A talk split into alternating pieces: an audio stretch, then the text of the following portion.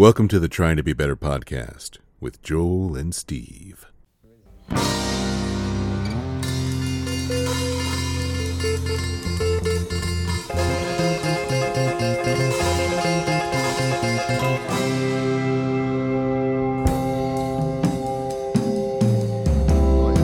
There it is. There, There it is. Hey, everybody. Welcome to the Trying to Be Better podcast with Joel and Steve. Steve Morning, cringes Joel. every.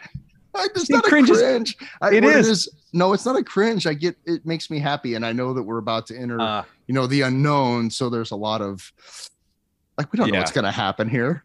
yeah, it's a it's a giddiness. It is. That's really what it is. I just I I love doing this, and it's just I like Hmm. you know it's going to be it's always a good time, and it's just I love nice to see you. I love doing it too. In my morning practice, I I wrote down I'm grateful for the TTBB podcast and that we have a special guest today. So yeah, Totally. man, I really Wait a minute. So do you write down? Do you do writings in the morning? I read- is that a- I write down a yeah. I have a gratitude journal every morning. Oh. Uh, sometimes That it takes. explains that that explains your rosy glow. well, if I don't do it, all bets are off. So it's like one of those things. If you if you are in a consistent practice and then you take that away, Uh huh. Yeah, you, you feel I feel more raw than I think I if I wouldn't have ever. Oh, that's real. you know what I mean? It's weird. Um, how you feeling, Steve? You feeling all right? I got. I'm. I'm in day four of quarantine isolation. I have the Rona. I have the COVID. Yeah. So Set round two, yeah, it is. Mhm. the Rona Boogaloo. How you? But you sound you sound a lot better than you did on Friday. Friday. Yeah, and I I feel better. I uh I went for a walk last night because I had to get out of here for a few. Um. Good for you. Yeah, but I I made it like a third of a mile, and I was like, I think I'm, I think I need to go home. Yeah. So I did, you know, and I just I don't know. It is what it is. I'm I'm trying real hard to not freak out. Yeah. Well, when Kirsten and I had it together, I mean, we're, we we like to walk around our neighborhood, and we've got about a two and a half to three mile route we like. Yeah. But when we were sick, it was like two blocks, and we are like, we gotta go back. We gotta go back. You know, it's it sucks. So I'm glad, but I'm glad you're on the up and up. Yeah, I'm, I think I'll be fine. I uh I do have a little brain fog. It's weird. Like I was just even trying to memorize the name of a pepper. I'm like, oh boy, here we Yeah. go. So our Will, our, our guest today, I want to uh I'm doing the best I can. I will try to be sharp. And yeah, please, try- Joel, you're gonna carry this one because I'm gonna spend a lot of time kind of Well- uh, and I am in kind of a makeshift. I had to recreate my, you know, my studio environment in my bedroom, so Mm. I'm kind of winging it here, but it's working fine. We, Yeah, you look it's the- great. You the- sound great. It's the magic of you know laptops and USB microphones, and it's fine. That's right. Our guest has a really sweet setup, so I'm Yeah, I'm excited little- to get his voice on here. Why Um, don't so you without do intros? Yeah. Yeah. So um uh, this was so a few episodes ago, we I you know bought the ticket to Lincoln Exposed Right. and uh it was a school night and I was out late and I was like, you know, my Kirsten I met up with Kirsten. We saw a few bands. We saw Head of Femur, which was nice because I haven't God, seen they're them so in a, good. They're so good. I I seen just them in a long played. The. I just played their LP again uh yesterday. Actually, so That's- good yeah. and i saw on the on the on the billing i was like a ferocious jungle cat's playing the zoo bar at like some ungodly hour like 11 p.m or something and i'm like i'm gonna stay out i'm gonna do it i'm gonna stay out late i'm gonna i'm gonna see this band i have i mean because i've seen them a couple of times um and i saw a ferocious jungle cat play randomly for the first time i saw i think i saw y'all was I don't at the the Tower Square thing on like what is that 12th or 13th and Oh, P. right. hmm and I, I was like, "What is that?" And then another time happened. I was at Doane. I, I teach uh, at Doane University, and I was getting out of rehearsal late night, and I heard I heard a funk explosion circus happening in the distance, and I just wandered over there like Pepe Le Pew following the scent, and there was I was like. There was no students there really, but I'm like, Ferocious Jungle Cat was playing it like it was, um, you know, Madison Square Garden. I was like, these guys are the best. and so that's why I stuck out late to see all the zoo. And by the time, you know, I made it to that, that place was packed. Y'all had a following. And I was like, I have to reach out to these guys and get them on the podcast because before you guys blow up and are headlining Coachella or something, I have to get we have to we have to you know grab the coattails coattails while they're around so with that huge introduction is why will harmon is here with us from a ferocious jungle cat welcome will so glad to have you here Thanks. Thanks for having me. Yeah. That's a great introduction. I appreciate that. um so i guess uh let's start at the very beginning which is a very good place to start are you from around here are you a lincolnite originally uh, no, I I grew up in uh, in Blair, Nebraska, which is Okay. just uh, north of Omaha a little bit. And I came down here for school in 2005, okay right on uh, and then really just never left. Um, Yeah. I really like Lincoln, but you know, it just it worked out that that I liked the town and I liked the way that uh, I, I particularly love the music scene. I mean, it, Yeah. it's like you said, it's uh, there's a lot of really good artists, um, and so we I just you know I felt at home. So anyway, grew up in Blair, came down here for school, been Yeah. here for 17 years. What were you, what what were you coming down here to study? Like what was your Uh, originally, it was journalism, and then that switched to teaching, and then that switched to English and whatever. Then eventually, whatever I could get a degree, and so yeah uh, it changed a lot al- along the way. Uh, yeah, had, my my parents both went to the university, so it was kind of a, a legacy thing. But um, you know, I grew up wanting to be part of the University of Nebraska as a little kid. Strangely enough, being a Husker fan, and Yeah. and uh, so it's kind of a dream come true. And then and then you know, change, dreams change a little bit when you when you get to, into it. But um, yeah, I uh, I love Lincoln. yeah So have you always uh played? Have you always like been a musician like when you were a kid? Is that something you had an Yeah, affinity for? started started playing drums when I was 11, I think, and then played drums all the way through high school. I was the captain of the drums, uh, the drum line, and played in the jazz band and the show choir band, and um, strangely, you know, played drums for 20 years ish. Um, and then halfway along that, I picked up the bass and, and started playing bass, and then kind of by necessity, started singing and, and started the band. And so it's been a strange journey, but yeah, been playing music. F- I mean, basically since I was a kid. My dad plays piano and guitar and a little banjo and played clarinet, so it kind of, you know, grew up with an appreciation for music. So were you uh, what kind of music were you exposed to as a kid?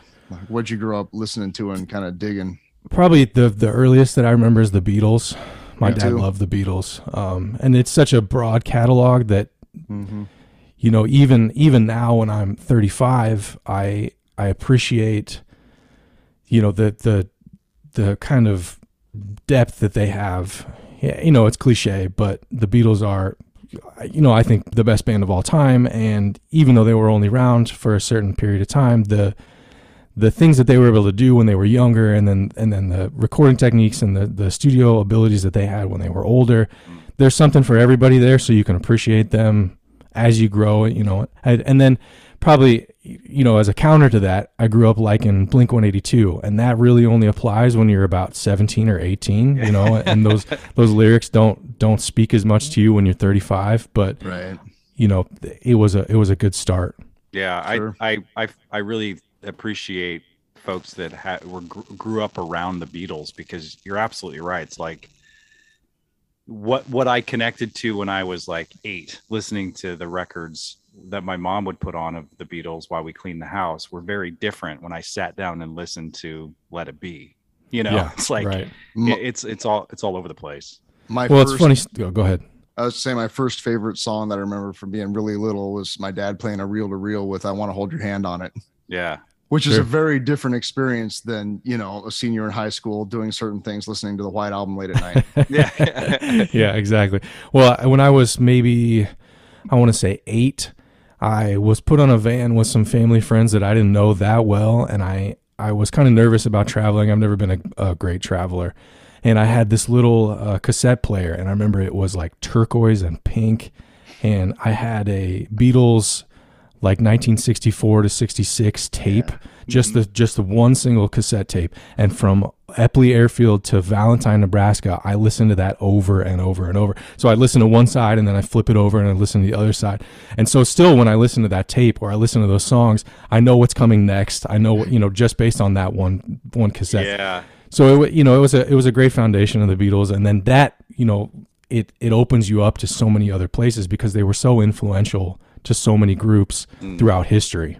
hmm Yeah. So I, so you, you didn't really put together any music ensembles until you got to college. Is that, am I hearing that correctly? Did you have any high school bands? Did you have any garage bands? Oh, yeah. Yeah. Blink, Blink 182 covers in a garage or something? That's exactly what we were doing. That's funny Awesome. you say. We, I was in a band called Those Guys. It was a very original name. Yes. We came up with it at the Blair Municipal Swimming Pool when we were like 15. yes. and we had seen a band in Blair, kind of a, a tradition. There's a uh, a band in Blair called the Nuclear Bees, and it was they they were uh, the one of the dads was a friend, or uh, one of my friends was a, a dad had a dad in the band, Mhm. and so we were 15 and we saw him at a street dance, and we said, hey, let's uh, start a band. So we grabbed three other guys, and there was four of us total.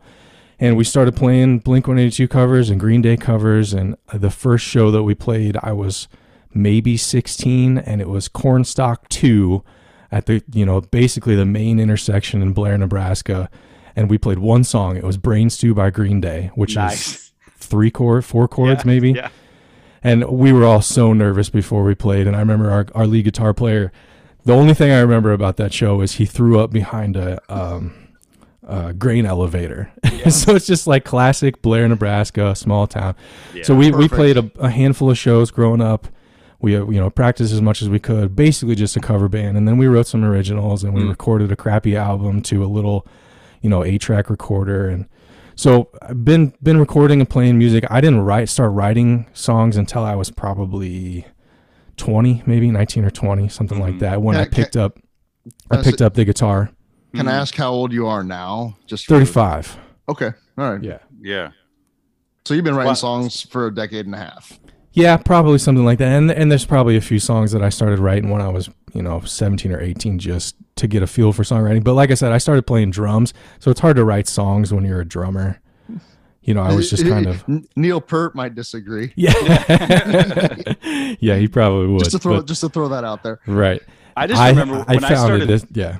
when I started learning how to play the guitar, I was listening to the Beatles and and Pearl Jam, which their music can be somewhat complicated, but mostly the I'm like I want to play the Beatles songs that I know and love, right? So you sit down with the tabs or whatever and try to play those songs. You're like, fuck this. So, then, so it's like then you look up the tabs for Nirvana and you're like, oh, that's three power chords. I can do that. You know, thank God for punk, right? Like, exactly. Exactly.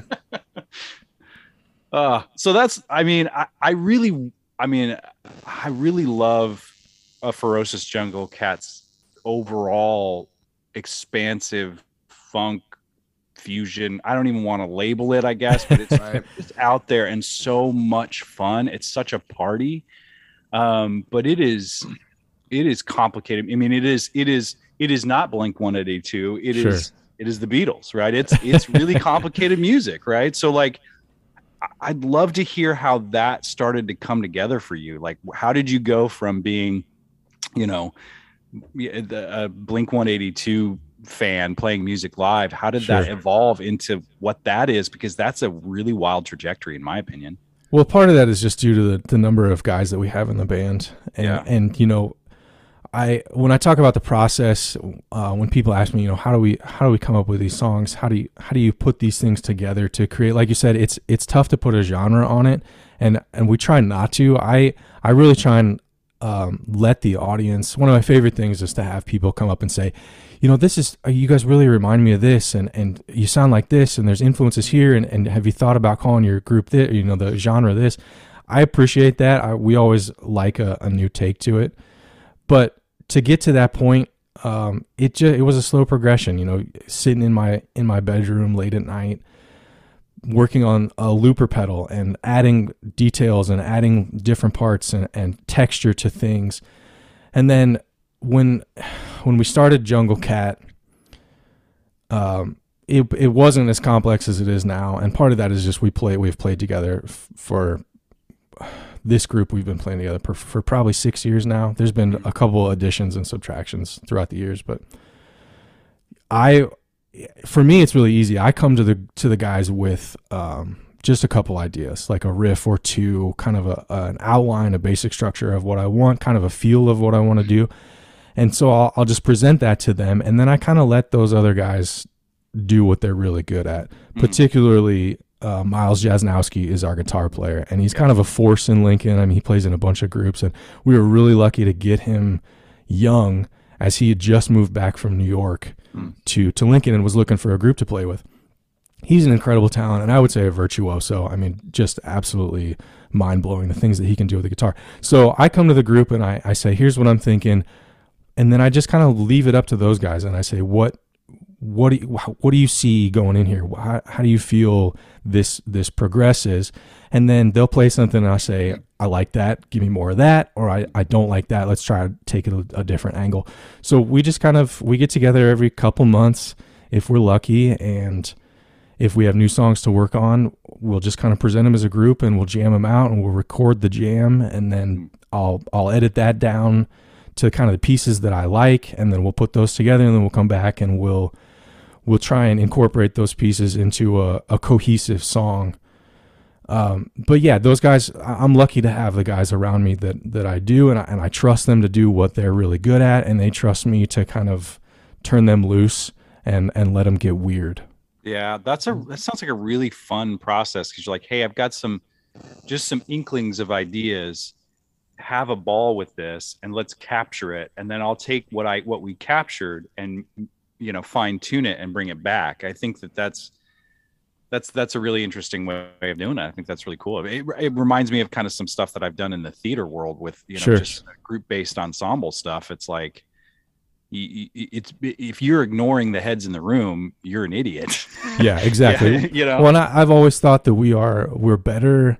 You know, we're more than just the sum of our parts when we get Right. together. It the we bounce ideas off of each other. We encourage each other to try things that may, we maybe we wouldn't on our own, and definitely I wouldn't try if I was writing the songs hundred percent by myself in a studio environment, coming up with every single idea and and telling the guys to do exactly what I think. And hmm. I one of my first big influences after the Beatles and then Blink 182 was I found a CD of uh, Dr. Dre's The Chronic 2001 when I was maybe Yes. seventh or eighth grade, and that was very influential on me because just the the way that that Dr. Dre produces in a studio environment, everything is so clean, everything is so polished. You can hear all of the ideas crystal clear. But then I read an interview I think where it, where he does the same thing. He brings in really talented artists, keyboard players, bass players, drummers, those kind of, of musicians, Mhm. and then sits them down in a room and says, "Okay, go." And then if if if he likes something, he'll say, "Give me more of that." If he doesn't Right. like something, he'll say, "You know, take it a different angle." Right. Just kind of guiding the the process as a, a director, as a like you said in in a theater environment. I'm I'm kind of the lifeguard of the situation. the lifeguard. I want to I want to circle back on something that you said a minute ago, which is to the effect of we let it get weird. yeah.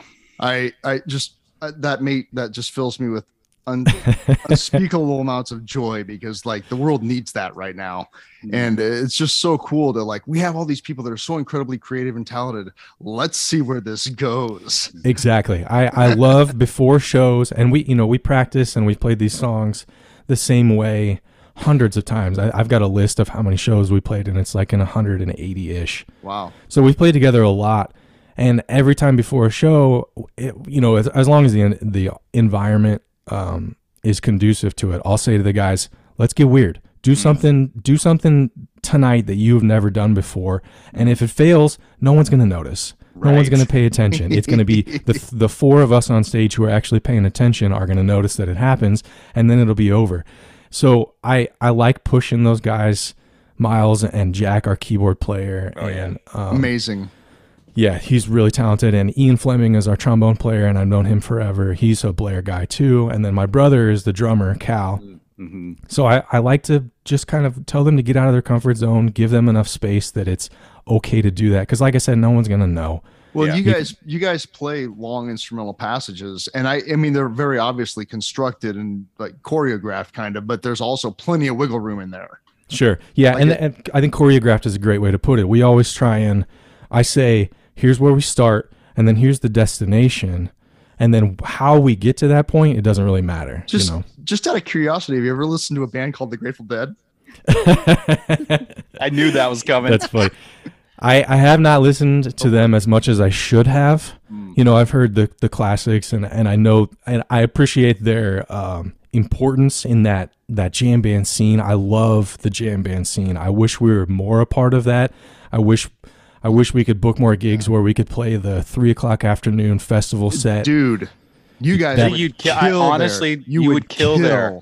And I, I don't know if it's we don't play as much as I'd like to. Everybody's busy and and Right. of course COVID changed a lot of how we how we do that. Mm-hmm. But I love that vibe and I've always said I love playing for the hippies Dude, because I they just- appreciate it, you know. I Yeah. just I just came back from this three day festival in Chicago called the Sacred Rose Festival, which I hated the name, but there were bands playing that I wanted to see. Uh, most notably, uh, For- Phil Lesh, formerly Yeah. of the Grateful Dead, who's Sure. 82 years old and still killing it, yeah. killing it. But I I mean I was there and I was thinking about you know our interview upcoming. I'm like, oh my god, Ferocious Jungle Cat would fit right in here. You guys would just slay. yeah yeah, i love that that kind of environment that that atmosphere um, i was lucky enough to go to coachella in 2007 and i saw uh, the reason i went is to see rage against the machine and it was like their first show back and that's another very influential band for Yeah. me um, growing up it, it- and they kind of introduced me to the the heavier side of things Mhm. but I saw I think I saw the Roots play in the afternoon um, in Coachella in in the desert and and the beautiful backdrop and I just thought I love this environment I love playing outside and I, I always say when we play when Jungle Cat gets to play outside shows we belong outside and it's, and it's kind of a, a in joke that a ferocious jungle cat belongs outside you know th- this shouldn't Yeah. be contained in- Yeah, in the wild. yeah, exactly.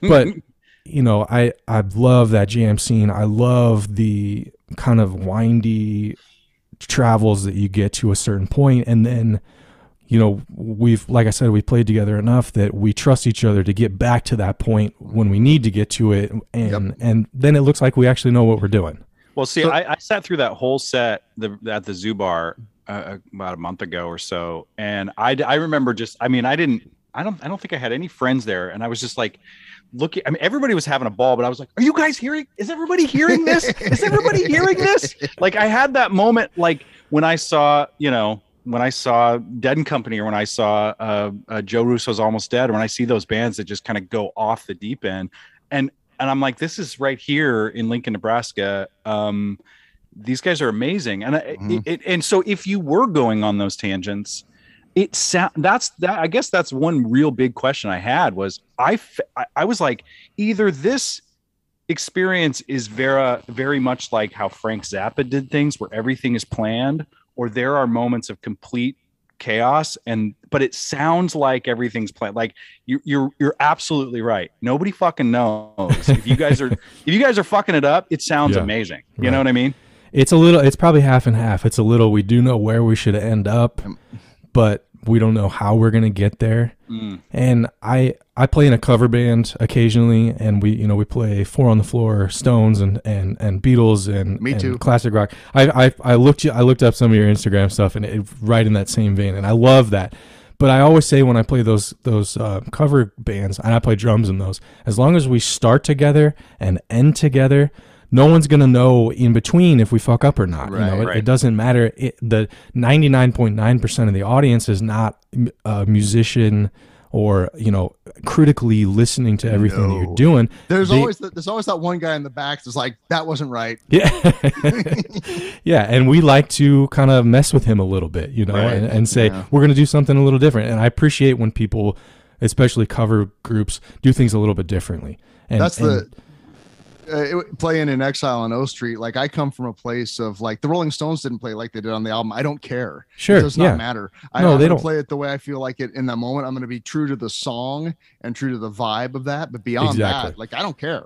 I'll Yeah, play the it- lick, and then everything else is fair game. Hmm. it, and it's cliche again, but it's all about the vibes. You know, Yeah. we, Oh, we want to kind of kind of um, encourage an environment where people where people can also get weird with us. You know, Yeah. and and travel along these windy paths with us, and and uh, you know appreciate that we can come back to the same place together, and that that it feels like we're tight, and that we've that we hit these certain points, these waypoints along the way, but but you know we can get lost in the weeds. That's the thing that like when I'm playing live.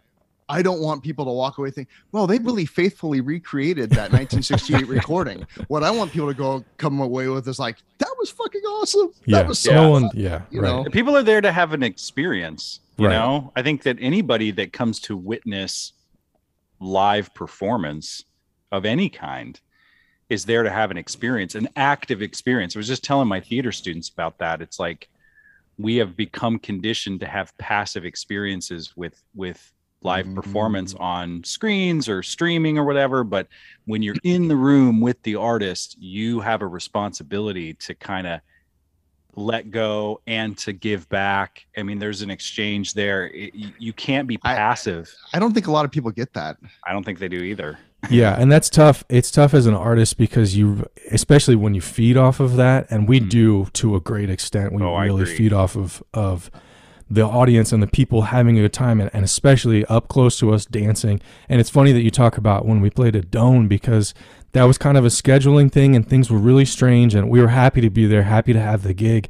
But it happened on a night where all of the kids i think were in town at the one bar. And so it, so it was you know this really strange confluence of events where there was nobody there. But we were lucky to have a really good sound system Oh, and, yeah. and they brought the lights and the fog. So i kind of we kind of turned in on each other yeah. and we kind of became insular. And then it was just like we were practicing it, Yeah, with I- really good sound and, and lights. And so we just kind of let go and we forget about the audience. So it's weird when we can really feed off of them it's funny that you've seen kind of the dichotomy of the two jungle cat shows. They can go really well like they do at the zoo when it's always packed and there's people sweating on us and right on top of us and that's a lot of fun and we love that.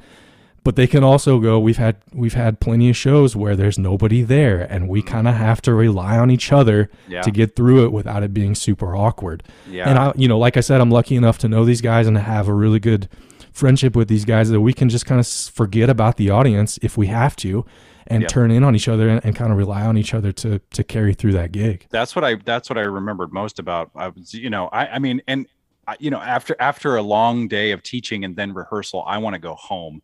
And so what i was i was walking in my car I was like that whatever that is i have to know what that is because that is a fucking party. And i walk over there and i'm like what it was like Yeah. a rehearsal outside i was like it's like Right. it's like Brigadoon or Yeah, Xanadu. totally. It's like- it's totally that and i was that like walking tough. up I was like, what the? F-? And, and I walked over to Spencer, who put it together. And he's like, yeah, I know, man. I'm like, dude, this is fucking awesome. You know? Yeah, that was a bummer, but we got through it, and, and Yeah. we I, we made a couple fans, and we have some Yeah. we have some really killer pictures and some video from that, and you you can't even tell that there's nobody in the audience. Exactly. So we put them up, and it's like, hey, did you see this show? We, you know, it was a great We show. crushed it. exactly. and you did. I mean, that's the thing. Like, yeah, it's like if you, but that, that's that's the interesting thing about being in an ensemble, being in a band, being in a, a group or a, a group of people making something together. If you can't, if you can't turn each other on, you're not going to turn anybody else on. Right. Yeah, right. You know? Yeah, and if it gets to that point where you're not you, you're not working out, and when it's not turning each other on, you're not trying new things, you're not expanding it, you're not pushing the envelope a little bit, at least with each other, then you know what's the point? Yeah. So what what is the point, Will? Like what like What's what the point? Like, what, what's, Ask like, myself is that that all the time. you do here? I'm a people person, damn it. Um, do do you like? Does the group have a collective like goal, mission statement? Are you guys trying to make this your full time thing? Like, what does that even look like? you know, maybe it's very hard to get six people in the same Yeah, place at the same right. time when everybody has life and responsibilities. And like, I know that. Sure. It's funny that that's been uh, kind of a progression too. Probably six years ago, if you'd asked me that question, I would have said, I want to, you know, my go- ultimate goal is to play that afternoon set at Coachella. Like that is Right. the pinnacle of where I want to be. And and then life got, kind of gets in the way. And um, Mike Mason is our one of our guitar players. He's the big tall guy who stands in the back. We call him Big Daddy Mike. Yeah. And you have to put him in the back, otherwise he'll talk. yeah, right. And Everybody he, else. he wants to be there. That's what he he is very comfortable there, and, and he's Nice. such a kind of a foundation of what we do. But he's got two kids, and he's a teacher here in Lincoln, and our trombone player's got two kids, and he's a teacher in Omaha. And then Jack and Miles are both professional musicians, and th- and that's what they do for their full time gigs. And my brother Cal is a librarian, and he also plays music. And so everybody's got these kind of disparate outside lives. Mm. So now it's kind of the focus for me has changed. that I just appreciate playing with these guys and the Yeah. opportunities that we get to be together on stage and kind of create these moments and hopefully capture these moments in if if nothing else the minds of people who were there and just you know I I've started when we play shows I will take a second in the middle of the show in the middle of a song to look at all the guys and just appreciate being there and That's awesome. being you know thankful and grateful that I am lucky enough to play with those guys in that moment and that there are people who come to see us and who appreciate our music and who sing the lyrics to us and it just you know it, it still kind of blows my mind that that this little thing that I started 12 years ago has become you know it's not huge and we're not touring or anything like that but we still have a little bit of a following in lincoln Yeah. and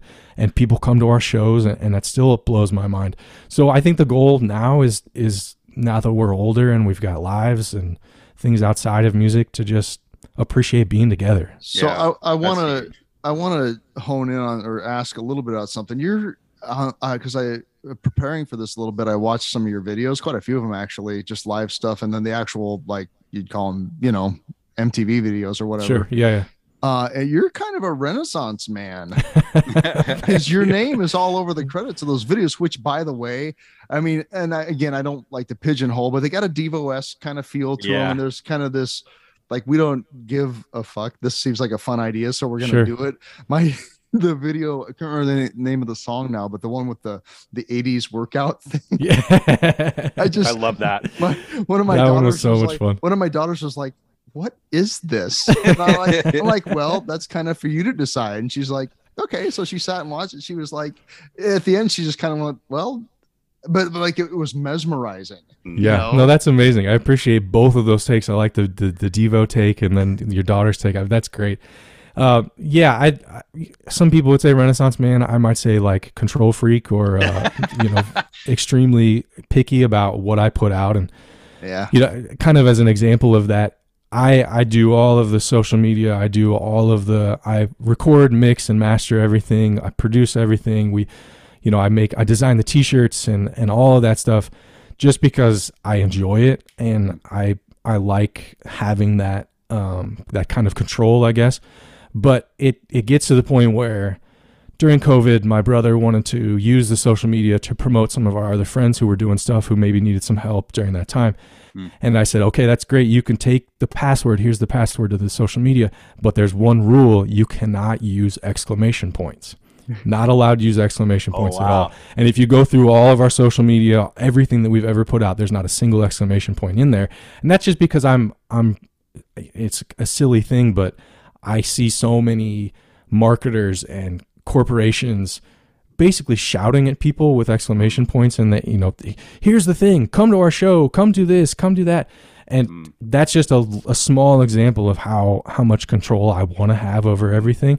So it's not that i am this multi-talented uh you know renaissance man. Uh it's it's that i want to do it and that i don't necessarily trust anybody else to do it the way that i want it to be done you know It's And the also rest that, of- it sounds like that I that sounds like the only green M and M's in the rider to make sure people fucking do it. You know what I mean? Like if Yeah, you're gonna care about right. it, you know, like don't put green M and M's in the in the in the bowls in the dressing room. But I I, I think that's really that's really interesting too. That you, you know, th- from one perspective, you see yourself as a control freak that wants things a certain way, but Steve and I definitely on the outside see it as look at this creative force, this individual who is um, enjoying creating all of this and doing it in a lot of m- multifaceted ways.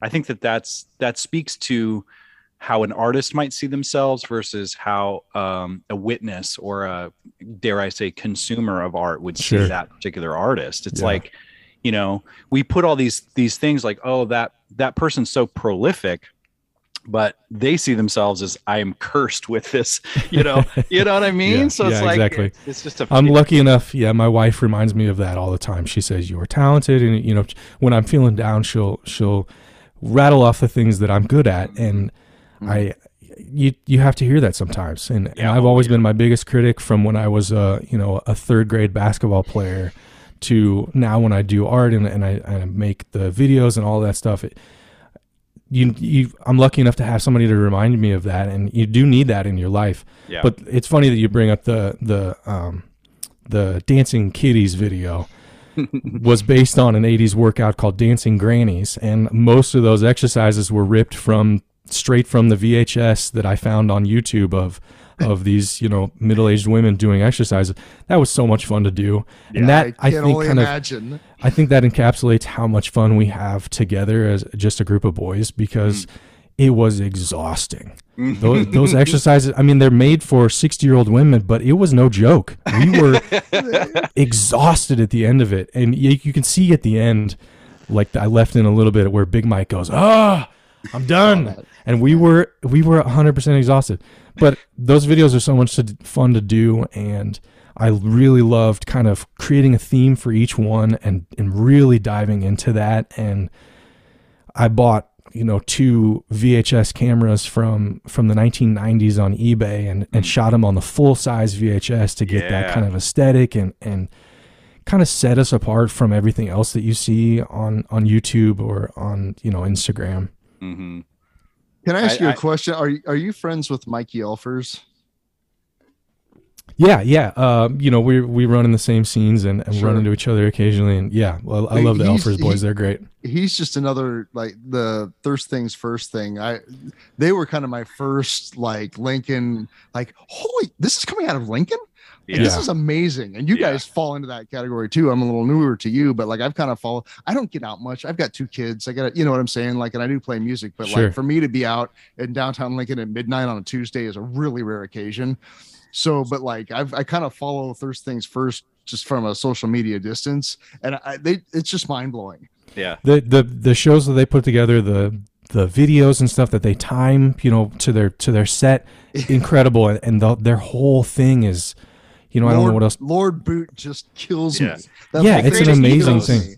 Yeah. and then so there's there's bands like Thirst Things First, and then uh, another band like that in Lincoln is Universe Contest, where they kind of create a a vibe, and it you know what you're gonna get when you go into that show, and they're so good at it, and they've kind of crafted their own niche in in Lincoln music that that people appreciate it and know what they're coming to get, and and can go kind of let let loose, and I I though having those guys as an influence, those groups kind of paving the way for us to do whatever we want Mhm. without being you know without feeling like are people going to appreciate this are they going to I don't. I'm not trying to break anybody's balls or disparage anything, but it's not Groove Puppet.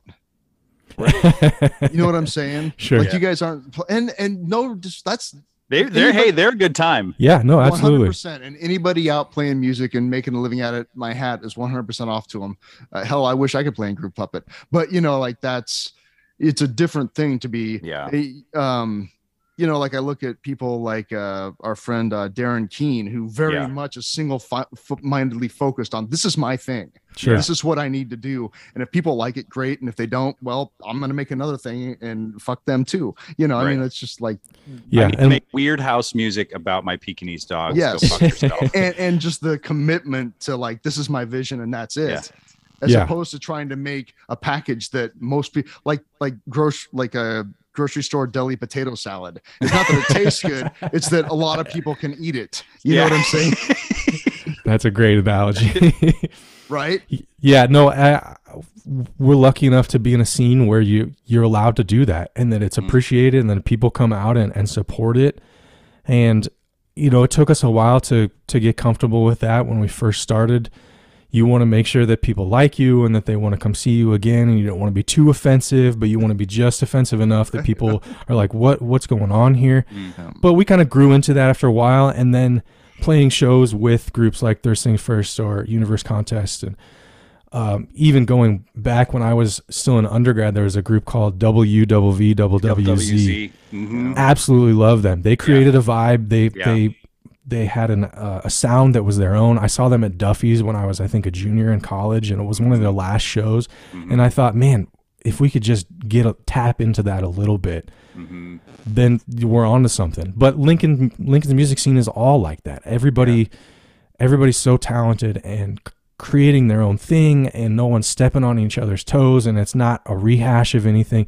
And I I don't it's funny because the Omaha music scene and Lincoln music scene, for being geographically nearby, are so distant artistically. And I, you know, Omaha had their their national recognition for everything that they did in Saddle Creek and, and that type of sound, and that's great. But for a band like us, it's hard to break into an environment like that, mm-hmm. which is what makes Lincoln's music scene so enjoyable. Yeah. Is people are willing to go out and see something really strange, like Darren Keen's various groups, or or Yeah. Thirst Things First, where they wear the costumes and and they've got the you know the oil guy and and uh-huh. everything's timed and the lights and and universe contest with their very specific look and feel Yeah. and sound and so you know we're lucky to be a part of that. I think. Yeah, I think that I it's it is fascinating too to to be to be in Lincoln and still see even in 2022 um a thriving scene. And I know that there's a lot I mean there's a lot of moving parts to that. It's not just one band lifting everybody. It's like you got to support each other and you have to have people come see it. And you have to have people willing to see a lot of different things throughout the week right? It's like if if if a ferocious jungle cat is your thing universe contest may not be your thing you know Sure. but you you support all of that stuff. And i think that that is that is something really special that we have you know like and just talking to like well we had mike semrad on here who is in no way near any of those genres but like having a, a supportive local music scene that isn't feeling like it needs to be anything other it doesn't need to be saddle creek omaha it doesn't need Yeah. to be Chi- chicago or athens georgia or whatever it just needs to be itself it's like you have to you have to kind of break down your own walls you know like Yeah. The punk scene in lincoln has always been strong and wild and awesome but if all of those folks just went to punk house shows none of the other bands would get you know audience either you know? So it's it is it's pretty cool Yeah, and the other cool thing is that half the audience when we go to shows is other musicians who play in other bands. yeah what's like that you like, said- that's got to feel amazing It's so cool, and we we're lucky enough that we know Pete, the owner of the Zoo Bar, really well, and he's mm-hmm. had us play his birthday show like the last three or four years, Wow. and that to us kind of feels like this this kind of royalty of, of Lincoln music. And so mm-hmm. we played last year. We played with Emily Bass and the Near Miracle, and Josh Hoyer and Soul Colossal, and Yep. us, and I think somebody else played. I can't remember who, but backstage you know, you're kind of rubbing elbows with the who's who of of the Lincoln music scene, and the, the people in the audience all, all playing a bunch of different groups, and it's really cool because it's so supportive. But there is no judgment. No one is saying, "Oh, this is this is not what Lincoln music should be." It's hmm. people come out and, and get weird and, and have a good time, and it doesn't matter if it's your cup of tea or not. You know, you're you're supporting local groups and and then they in turn support other local groups and everybody supports each other and hmm. Like you said it's not like this one big group kind of lifting everybody up and then everybody kind of follows in that wake. It's Yes. there's so many different facets of the the music scene that there's something for everybody but everybody appreciates everybody you know? It's it's, it's kind of a weird thing. Lincoln is a big small town. Yeah, and it doesn't sound like people in the scene are trying to like sabotage each other, or fuck each other up, or you know, talk shit about each other. You know what I mean? Like that. no not at all there's no competition whatsoever it's This very so cool. supportive yeah Yeah. the, the you said something I think is really important and kind of wonderful is that um, there are times when you feel like you're surrounded by royalty, and, and and and like I've felt that way at Lincoln shows where, um, like I've lived on both coasts. I'm from Lincoln, but I've lived in the Washington D.C. area and seen shows there, and I lived in Lake Tahoe, and I went down to San Francisco and saw stuff and. Um, like the quality of the people and the musicianship here is as good as any as, as I've ever seen oh absolutely and and to and I have felt that way at shows at Duffy's and at Knickerbockers where it's and it's all local people where it's like this is as good as it gets. Yeah. This is some of the best music that has ever been made Mhm. that I can see and there's a part of me that's I mean obviously it would be nice to at least as a musician to get to a place where somebody else will carry your gear and set it up for you and maybe put out a spread of food, you know. sure And if you could make 50, 60 K a year, you know, and that's happening, like that's well, that's a pretty good deal, you know. Um, but be that as it may, like just to just to have that kind of like that knowledge that like what's happening here right now is as good as it gets. The rest of the hmm. world may not acknowledge it or even be aware of it, but does that matter? I, I don't no know. yeah exactly i don't think it matters and it's funny talking about artists you know i don't think if you asked any of those guys who i consider lincoln music royalty if they consider themselves royalty, they say absolutely not. You know, I, I stand on the shoulders of the guys who came before me and the groups that played before me. Yeah. Everybody's kind of built up by the groups that came before them, and so no one has this kind of massive ego where it's like, you know, we we made it. Here we are, Lincoln famous. Now everybody bow down to us. That's not at all what what anybody thinks. I, I I don't even the the guys who are the bands. I have to stop saying guys. The groups that have the most success in in Lincoln or or regionally or nationally, they don't consider themselves that. They're just doing what they can do, and they're lucky enough and and appreciate the the swell of support behind them. Mm-hmm. But you know that's what what sets Lincoln's music scene apart is no one has a grand illusions about where this is going to go. We're happy mm. to play sold out shows at the zoo or Duffy's or Bodegas or wherever, and that's enough. I think I think it goes back to kind of what Steve and I were riffing about before we introduced you is that idea of if you can't start with some gratitude, you know, and let go of the fucking expectations, then you're constantly going to be kind of. I mean, I, I, I as a theater artist, I and as an actor in living in Los Angeles before was like, if you are constantly craving something that is that is not happening currently you are just miserable. It's just easily you can be in the you know the the lap of luxury sitting on the beach with palm trees swaying behind you being fucking miserable. And it's like Yeah. what i hear you saying hmm. is that the active pursuit of being just stoked on what you get to do right now is the thing that makes it a party is the thing that makes it fun to be at is the thing Right. that makes the the jam the jam you know Yeah. That validation has to come from within or within your own group. It can't be external or you're going to be lost. that's like that's that's a philosophy for life man I'm gonna bring it back to the dead for just a second and quote a yeah song. always Without love in the dream, it'll never come true. Hmm. yeah Help on the way, baby. yeah Yep. I can't wait for Will to start checking out some Grateful Dead and then the first Jungle cat, cat turning into just Whoa. sure, don't- just don't traveling turn down in- that path. Don't don't turn into, but you know, a, a Yeah. wink and a, a wink and a nod's always nice. I always Right. threaten my my brother, the drummer, with yeah, we're gonna become a full out jam band. We're gonna have twenty minute jams, and he's like, "Are you serious? You fucking kidding me?" see Because he's the back thing. there doing the most work, and he's Right, right. physically exhausted every show, and I'm you know I'm doing a little bit here with the bass, and it's Yeah. like carry us. yeah right it, it is, he's the drummer yeah yeah. yeah so he's you're gonna have to have buckets of ice set up for him after the show Oh man, we've do it that got way. fans for him, and and we're trying to get him hooked up with a uh, a deal with Pedialyte. So if anybody Oh. from Pedialyte is listening, we would love to be sponsored. trying to be better podcast brought to you by Pedialyte it's crazy how how how good it is for you, and he swears by it. But yeah, I I I would love to go down that path. I think that's the beauty of of what we have is everybody has, you know, the, between the six of us in the group, everybody's got their own influences and their own kind of understanding of where things should go. So we push and pull, and we stretch here and we stretch there, and we bring it back here, and you know, be much more concise in this spot, but but open it up in this spot. And so then it's you know if it were up to me totally we'd be we'd be playing 30 minute jams Hmm. but I think that we wouldn't have a drummer by that point. yeah Right.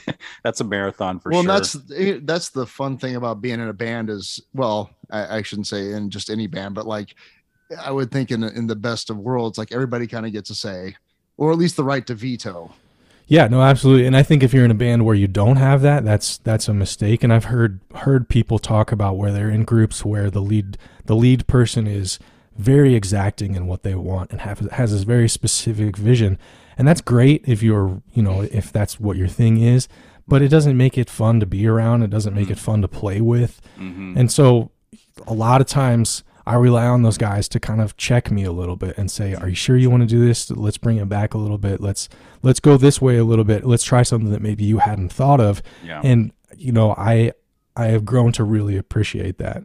I I've I found that in in rehearsal settings and directing and stuff is like you know there have been times where I tried to uh, rule the process with an iron fist and that blew up in my face immediately. And then there's been times where I've like let go completely of any vision and been like I don't know. What do you guys want to do? It's that balance between the two of like okay I think we should head this direction. What do you think? And be able to say nah or yeah or Yeah. it's collaborative but there you know if you sometimes if you don't have somebody kind of seeing the long view um it can feel really chaotic for everybody else involved so it's like Sure. that that's a hard balance Well, it's funny we were talking about the Beatles to start because when when um, the Get Back sessions came out last year, hmm absolutely love that, and Mhm. and I'm watching it glued to the TV, and and I'm watching Paul try and take the the role of the manager after Brian Epstein died, Yeah. Stein Epstein, and I felt for him. You know, I felt that that pull in practice, like, hey, we can jam for three hours, but we're gonna run out of time here. So somebody's got to say, let's let's do something a little bit. But you don't. That's a very delicate line to to walk because you don't want to be overbearing to the guys because then it's not fun to play with anymore. Right. If, if if I'm if I'm domineering or if I'm if I'm the dictator in the group, it takes the fun out of playing with me and then I can tell that those guys aren't having fun with me and then it you know it's this this negative feedback cycle of of this isn't fun anymore. Mm-hmm. So giving everybody an opportunity to to come up with any suggestion no matter how bad my the kind of mode that I've taken when we practice and we we are writing new songs is if somebody comes up with an idea doesn't matter how weird it is or how out there we have to try it Mm. because you're never going to know if it's going to work or not unless it's in context in the song and you have you have given it a full shake to see if it works in that spot and if it doesn't then everybody recognizes it doesn't and we move on but if it does it's great and it could completely change the trajectory of that song I think that's fascinating too, because it's it's. I mean, just going back to the analogy you made with the get back sessions, it's like Paul really, you know, wanted to step into that role, but then you had you had a very petulant John Lennon who was like, "Watch me, I'm gonna fuck this off for even longer." And George Right. is like, "I've got, I've got, all, I've Oh, got an entire George. album of All Things Must Pass in my back pocket if anybody Poor would like to hear it." Yeah. Yeah, but they, they that's what made them so good was that that push and pull of John and Paul and then the sprinkling of George and then, and then uh, I feel so bad for Ringo. I don't. I think Ringo was my hero of that entire thing. Oh, I to- loved. I loved watching Ringo because he knew where he who he was and Yep. where he fit in the things. He's Yeah. like, just tell me when to play the drums, mates. Yeah, Yeah. I'll he be on over just- here. time. yeah, right. He showed up to rehearsal sh- on he time. Oh. Yeah. With the- but- and his attitude was just tell me what when to play. Yeah, yeah. And you have to have that balance in groups. It's like any group of anything, whether it's a theater group or a band or you know, a sports team. There's got to be that that right mix of personalities and uh, appreciation for each other and and love. Like you said, it, it we do love each other. At the end of the day, it's you, it's a trust. yeah. I'm kind a- of family, you know. I- like- yeah, absolutely. I'm a manager by trade. Like I've done management of one form or another for 30 years, it seems like now in various arenas. And the biggest thing that I've learned is that, I mean, obviously, as a manager, that means that there are goals that need to be accomplished to further the objective of what our, uh, the organization is. But I'd be a total idiot to not surround myself by smart people that are industrious and imaginative and let them do their thing. Like, Yeah. give them a goal. And if it goes off the tracks, fine, I'll let it go off the tracks Sure. at, at my expense. Yeah. And then say, okay, we tried that. It's hurting me a little bit. Let's let's try to let's rethink this a little bit. And they go, oh, okay. But I mm-hmm. will I will never say like what the f-" unless it was something really stupid. because there's there's a there's a difference between art and business. You know what I'm saying? Yeah. Like, Sure, Oh yeah. my God, why did you do why did you do that? Like I, but even that, even if it's in my head, what I will what will come out of my mouth is that didn't work out too good, didn't it? Let's try to, you know, let's yeah. try so i mean it's, it's just interesting that there has to be like if you're going to be a functional unit it can't be 100% chaos all the time it just can't be because then it'll fall apart Yeah. and yeah, there has to be there has to be moments of of experimentation and chaos, and there has to be moments of getting everybody on the same page, and that's kind of how we structure our set and our shows. Is let's we're gonna start here, we're gonna go all the way out here, and then we're gonna end up back here, and we all know where we're gonna end up, and so we give each other the look, and we say, all right, now we're back to that spot, you know, but there has to be that that balance is so important. that's one of my favorite things on stage is when you kind of look at you, each other and go did we do it? Can we circle back around? You know like did we make it? You know? Yeah. or and We- also we fucking made it. You like that's like we just we did it we Or- did it Or the, yeah, did we fucked it off? That wasn't that fun. Like that didn't kill us. We screwed it up. right It got screwed up. We, it, we didn't die. Let's keep going. I mean, that's that's Yeah. the other that, that I remember from my improv days is like Yeah, that didn't work at all. Wasn't that a blast? we didn't die. Like we did the scariest thing. People will not get in front of people to do things ever. That's like some people fear that more than death, but we just totally did that and didn't die. You know? Yeah, there's no way I could do that improv stuff. And it's funny because I'm I'm up on stage so often and I'm you know we're making it up as we go in a lot of spots, yeah. but I I'm kind of hide behind my instrument and, and yeah. the other guy's abilities and and am comfortable in that position. And then if things fall apart, like we said, no one's gonna know. Yeah, yeah. Yeah, when you're when you're improvising and things fall apart, everybody knows, but you can still hide behind like your ego, your instrument, like the, the, this the somewhat loose structure of it. Um, can you talk a little bit about? We're getting close to the end of the hour, but I want to hear a little bit about the albums y'all have put out. Like, sure. um, I don't, I don't even know where that question was going to go, but like, what was it like putting that together? Your first album, your second album. Uh, how many albums do you guys have out now? Well, it's kind of a tricky question because we started. Man, what was the first one? There was five of us in the original group, and it was a different bass player, and then we had a different singer. Hmm. So I don't know if you count that one the first one. I, I kind of consider the first one is um, our Ferocious Jungle Cat LP. Okay. And we went out to Miles' his brother has a, a house out in Aurora. That's where he's originally from. Mm-hmm. And so they've got a like a hundred year old barn on the property. And so they cleaned it up and we went out for th- two days, I think th- two or three days and set up in this barn. And it was terrible acoustics. It was an awful idea on my part to begin with. But the vibes were really cool and we had such a good time doing it. So we just recorded 10 songs over the span of two days, just kind of the basic structure and all the, the main parts. And then I went back and did vocals and we did additional add ins later on. But I still have friends to this day who, who will say, I just absolutely love the vibe of that, that album because it sounds like you're, you know, there's six of you in a barn in the middle of nowhere just just having a good time. And that's exactly what it was. Mm-hmm. And so we had this loose structure of where we wanted things to go and and how we wanted it to end up. But that was a really fun process. The recording was a lot of fun. I usually take probably between three and six months after the recording to mix that down and to get it to a point where i really like it. And then i'll listen to it a hundred times and i'll mm. you know i'll go i'll kind of obsess over it but that's you know we we usually kind of our process has been we'll get together when we can. We'll pick like one or two days where we try and record everything that we can in that in that time span and then then we do the additional stuff later on. But i kind of look at them as a time capsule almost mm-hmm. where i can still go back and i was listening to back to our some of our old stuff which i don't do very often because it's weird you know it's I, I spent all this time on it i've listened to it a hundred times and then I'll, I'll leave it for two years and not go back to listen to it but I was listening to some of our older stuff and I can put myself back in that position. I'm back in that space recording it and, and remember what everybody said and what the what the sunset was like and, and what the lighting was like and how we felt in that moment. And so that first one was in a barn and then the second one was in a house that Miles was living in down on like ninth and uh, I want to say like B Street or something like that. Just in a living room. There were six of us in the living room and we knew we needed to get these four songs as much done as we could and we did all those parts and, and then went back and put them together. But lately I've been really focusing on the the video aspect of it and putting together like kind of proving that we can play these songs live. Yeah. In a in a kind of a one shot. It's not technically a one take environment, but I like to Frankenstein different parts in it and put, you know, find the, the best takes.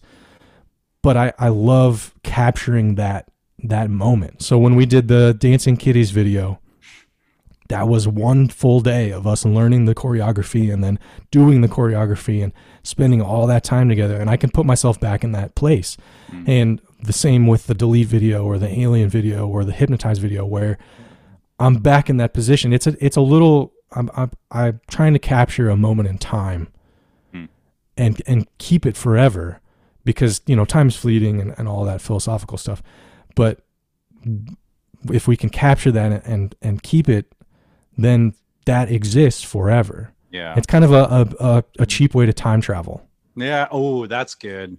Because I mean, I think that that speaks to what I've what I've noticed about listening to the albums and experiencing you live. I think that I mean, from my perspective, the party is in the moment with y'all. Absolutely. You know, like that's that's really where it's the most electric, the most alive, the most invigorating, and uh, yeah, that's that's really cool. Yeah, and trying to Time capture travel. that. Yeah, trying to capture that on on a, a recording is tough. yeah, but I like to leave in those little like the the little the the the guys talking after a song or the the certain noises or I don't know if you guys caught it but in the uh, Nebraskan Thunder Thunderfunk EP at the start there's a thunderstorm. Mm.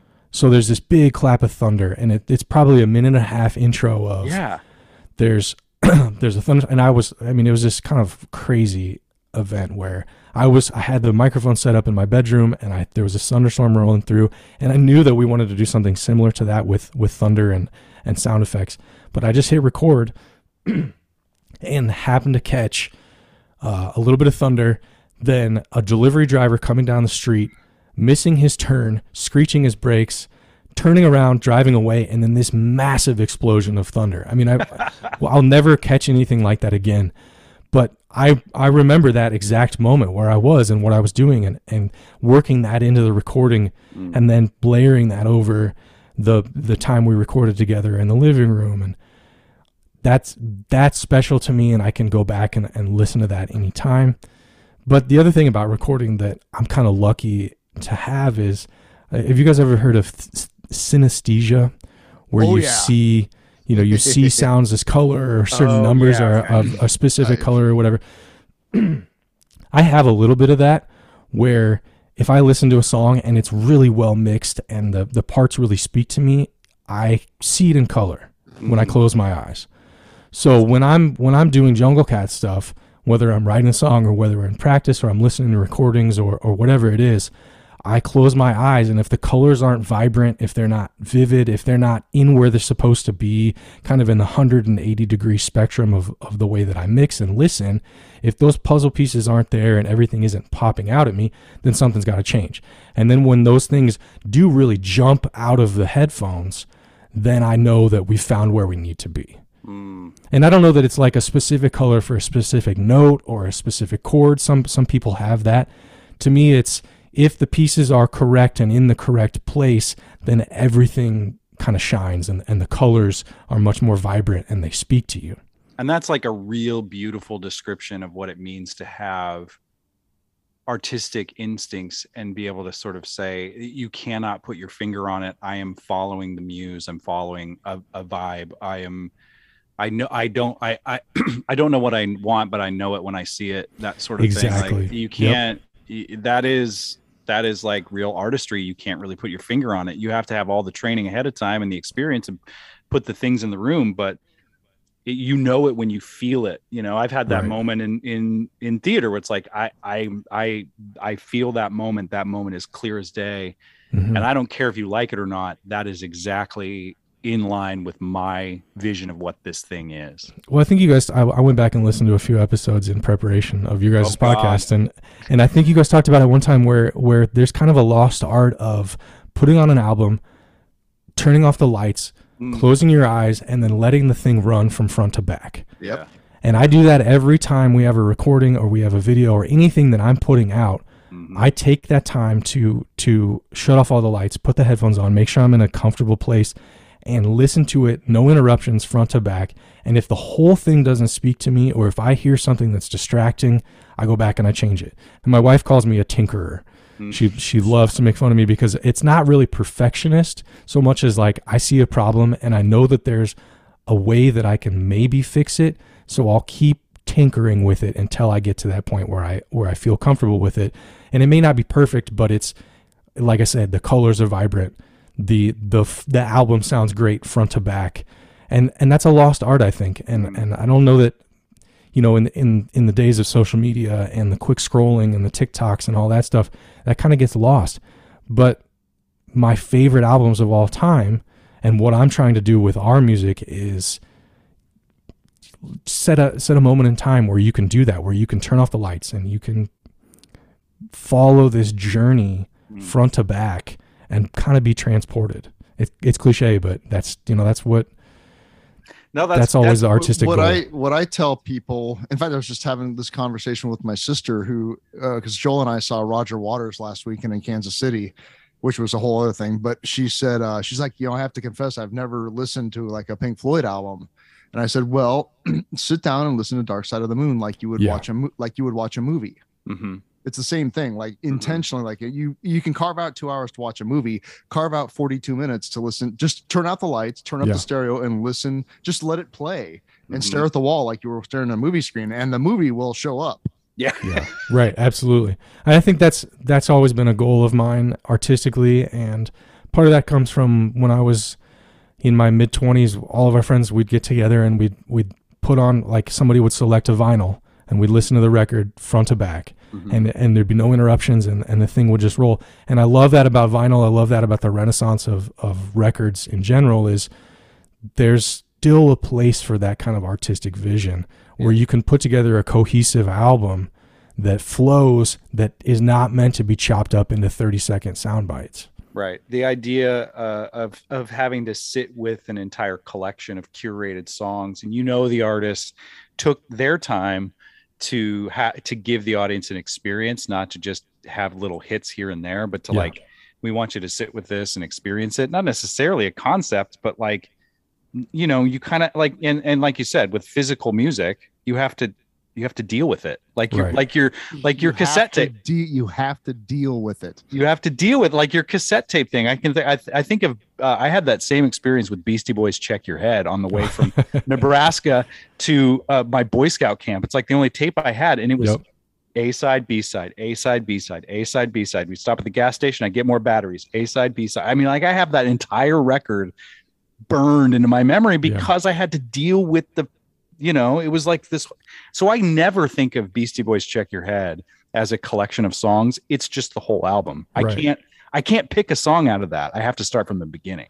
and that's you know i'm i'm a fan of a well-crafted pop song and a Sure. good hit and and i appreciate the artistic ability in that but the the ability to put together a full album and it doesn't necessarily like you said it doesn't have to be a concept Right. it's just the things flow they they fit together it's Mm-hmm. this full piece of of something it's a full puzzle and Mm. that doesn't happen that often anymore and you know if i if i can contribute a little bit to keeping that alive i like to do that and that's the way that i appreciate listening to music and then you know you can't if if it's a vinyl or if it's a cassette tape you can't skip a song in in half a second you can't just press the fast forward and go to the next song you either have to deal with it or or up, learn to appreciate the song so as a an album creator you want every song to be uh you know to to pull people in to Mm. to not have any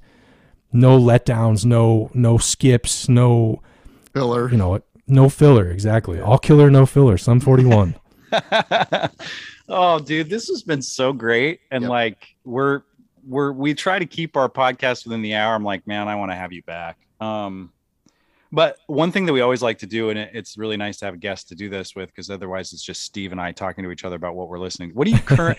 I, I think we got a sense of what your all times are. sure I want to. I want to know what's currently turning you on in the music. Like, what are you listening to, or what are you reading? What are you? That's funny. I, I came prepared for this question because Oh, it's one of my favorite questions, and I, I always have a bad answer to it.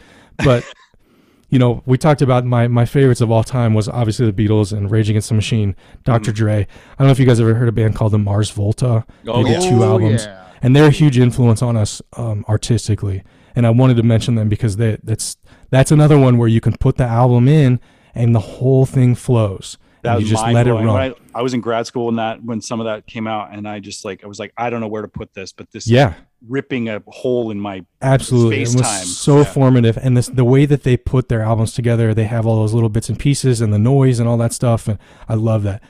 Currently, I uh, I've got a friend in a band called Evolfo, and they are from Brooklyn, and it's kind of a psych pop, soul, funk, this kind of strange mix of all different influences, and they just put out a record maybe six months ago that is really good. And same thing, front to back, no filler.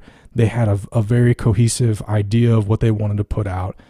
Uh, I, that was really influential and kind of their production techniques and the, the equipment that they used and the, the vibes that they were creating was really cool and I appreciate it. And you kind of fall into their world when you. What's, listen to what's their album. name again? Evolfo, E V O L F O. Cool.